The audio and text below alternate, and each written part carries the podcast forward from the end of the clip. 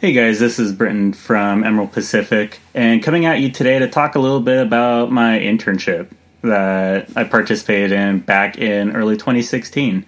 It's something that I've never really talked about on like a podcast or put together on a blog post, but it's something that I felt like was valuable for a lot of people. I know that not many people have experience working in Silicon Valley or working just like in the Bay Area in general.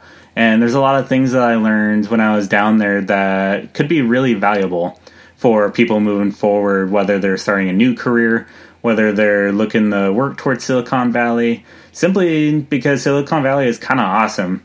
So, if we consider Silicon Valley, it is pretty much the hotbed for technological innovation. And it is a designer's dream to one day be able to work for a large tech company in Silicon Valley and I say this being a graphic designer that I know definitely this was my dream to eventually work in Silicon Valley for some kind of tech company and hopefully land a position as a designer or a marketer or whatever. So there are some designers that land a position when they get out of college. Sometimes people have to work their whole life to get into that opportunity fortunately, in the longevity of my young career, back in January of last year, I was able to go down to Silicon Valley and I was offered an opportunity to work with one of the largest brands in the world. I'll say largest brands in the world simply because that's what's going to be like in the blog post eventually when I put that up. It's it was basically for Apple.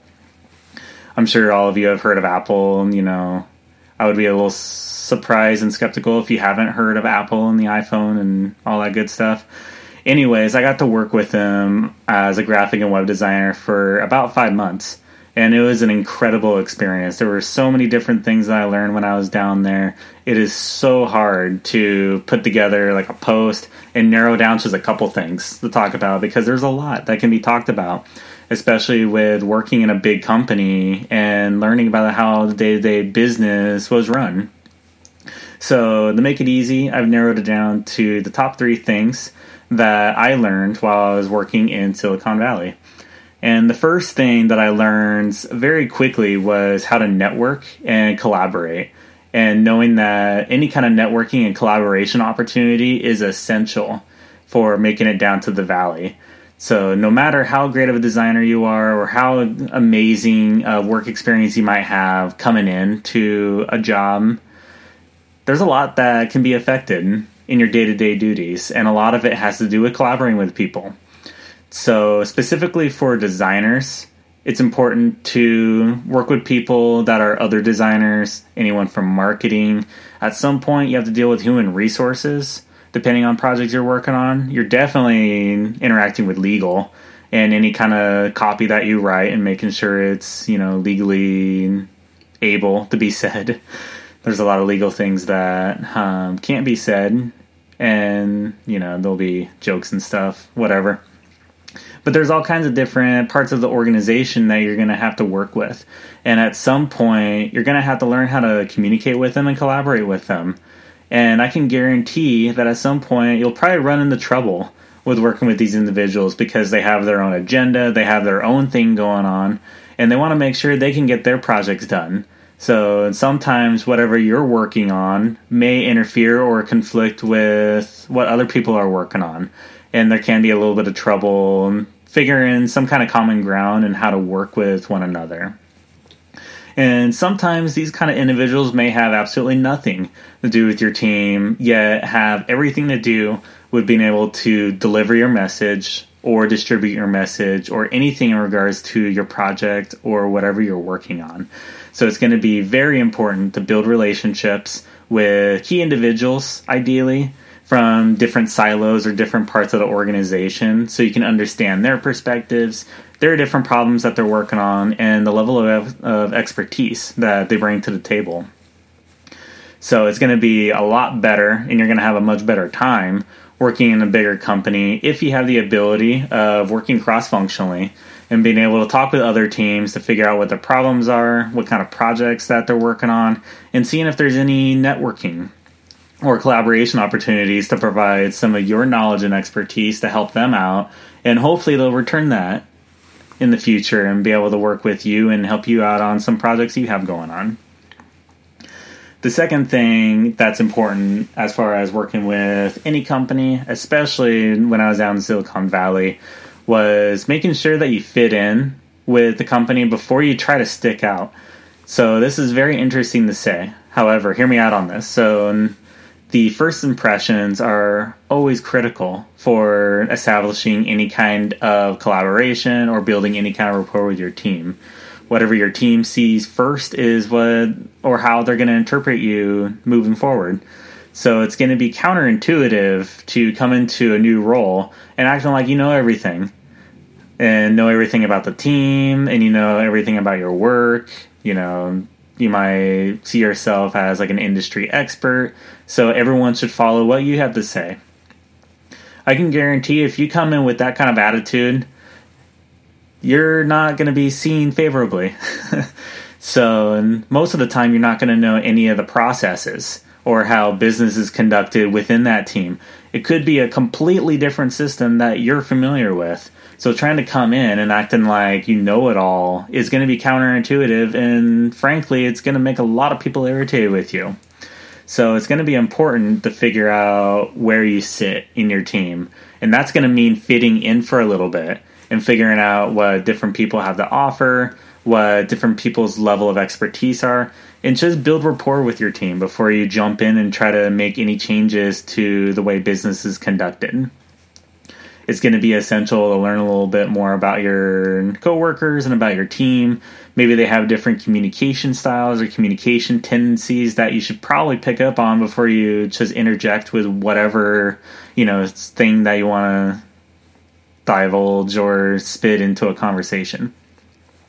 So it's going to be critical to figure out how are you going to fit in with the overall team and how is that going to determine your cultural fit to the company that sometimes it's being able to fit in and get a better understanding of the culture of the company before interjecting with any kind of ideas or ideologies that you may have. So a lot of times, those first couple weeks when you're fitting in with a team and you're getting to know them, they're going to be analyzing you and making sure that you're a proper fit for their culture. Silicon Valley is notorious for culture people are always looking for culture fits or any kind of cultural inconsistencies. One thing I can say about Silicon Valley companies is if you're not a fit for their culture, you are going to get canned no matter how much of an expert you may be or how much knowledge you may have or how much experience you may have. If you're not a fit for their culture, they're not going to consider you. So you need to keep a pretty keen idea about how Silicon Valley companies are very um I'm trying to think of the right word for this. They're like very testy when they feel like their culture is beaten, threatened. So you need to make sure that you fit in with the culture instead of posing a potential threat that may undermine what they've already established. So the third and final thing I'll talk about in this podcast is you need to be able to conflict with people that sounds weird. So essentially you want to be open to like new ideas and a lot of those ideas can be quite conflicting. So if we picture an ideal world where we have our team we have our project ideally we want everyone to mesh perfectly together. Everyone's work style you know is the same. Everyone tends to have the same philosophy and ideas. So, what it comes down to, we live in the real world. That is not how it's going to work. Unfortunately, we live in a world where people love to have conflicts with each other. And there are going to be conflicts because people have different styles, people have different ideas, and you just have to deal with it.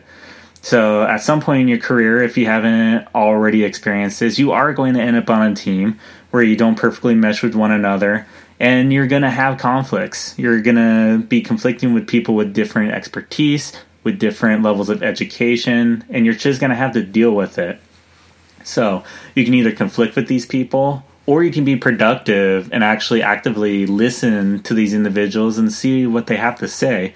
There's a lot of very knowledgeable ideas out there, and there's a lot of really smart people in Silicon Valley that if you just shut up and listen for a little bit, maybe you can actually learn something from these people. And it's okay to have conflicts. That's the point of having a company and having all these people come together is being able to actively listen and engage with individuals that have conflicting ideas and being able to understand the perspective that they're coming from so you can talk a little bit more and kind of um, expand on those different ideas and come to a great end product and i look at it as people that are not conflicting with one another are not coming up with the best ideas and they're not going to be able to come up with a great end product. I know specifically with the team that I worked with down in California, they referred to this process as rock tumbling, where we would go into a meeting, we all had different ideas and different agendas, and we would just spit out ideas and we would work together and get a good understanding of what all of our different perspectives are. Some people call this working cross functionally. You can call that, you know, cross functional development if you really wanted to. But at the end of the day, we made sure that we understood everyone's ideas, everyone's perspective, and we're coming up with an agreement across everyone to make sure that we're creating the best end product and we're thinking of all the different perspectives. And to kind of dive in a little bit about perspective, I cannot stress enough how important it is to not conflict with people of different education. So, what I mean by this is if you have like a marketing expert or maybe you have like a finance expert and they're going over the numbers or going over the strategy. If you don't have any foothold or placing in those industries, if you're something completely different, please don't fight with those people about those different ideas because there's a reason why they went to school for four, six, maybe even eight years for finance or marketing or whatever else that they're doing. And the same goes for design and any kind of communication major that make sure you're coming from the perspective of your individual knowledge or expertise level. Don't put people into a position where you're trying to put words in their mouth, trying to tell them, you know, this is how the finances are going to work, this is how, you know, the strategy needs to be implemented. Let those people solve those problems. Offer your own insight into where you feel like something can either fall apart or something can be improved. It needs to be within your own discipline. So when you learn that this is really kind of the ideal way that things are going to get developed, that's more about the intersection of ideas more so than the confliction of different agendas. So, the moment that you identify that there are certain individuals that are experts in their own field and maybe they have quite a lot of experience or a lot of education, I would challenge you to strike up a conversation with them to get a good idea of their expertise and what they know or their experience or what they've done. And try to cross collaborate on maybe your experiences and how you can relate to um, that person even though it's different disciplines. That that's the most effective way that you can build a team. That's the most effective way to engage in a conversation and maybe you might learn a little bit and grow as a professional getting these different insights and all these different perspectives from people in different fields. So that was basically the three major things that i learned when i was in silicon valley. And there's a whole lot more that is involved. I'm not going to you know dive into that any deeper. However, if you are curious, definitely send me an email at britton at impactdesign.com or send me a tweet, you know, send me a comment, whatever, ask in a little bit, and I would love to have a conversation. I could talk about this forever. And I would want to learn a little bit more about you and your experience, whether it's in Silicon Valley or with um, companies in your discipline in general as well. And even for people that have worked in Silicon Valley and maybe you want to give a little bit of insight or a little bit of maybe tips and tricks to people that are reading this blog, definitely um, submit them. Whether it's a comment on this podcast, whether it's a comment on the blog post that's eventually going to be on impactdesign.com, let me know. We're all a community here. We all can learn from one another. Hopefully, we can, you know, cross collaborate and cross functionally work together on some cool, you know, innovative ideas. So, other than that, if you have nothing else to share, or if you just want to make sure you follow along, I definitely recommend subscribing for the email updates. So if you go to the actual blog post after this is all posted and up and running, we have a little section where you can sign up for email updates. You can ensure that something will get delivered to your inbox, letting you know when you have maybe a new blog post or a new podcast that you can listen to or read along with. Otherwise, I look forward to your guys' ideas and your comments, and I look forward to chatting with all of you again soon.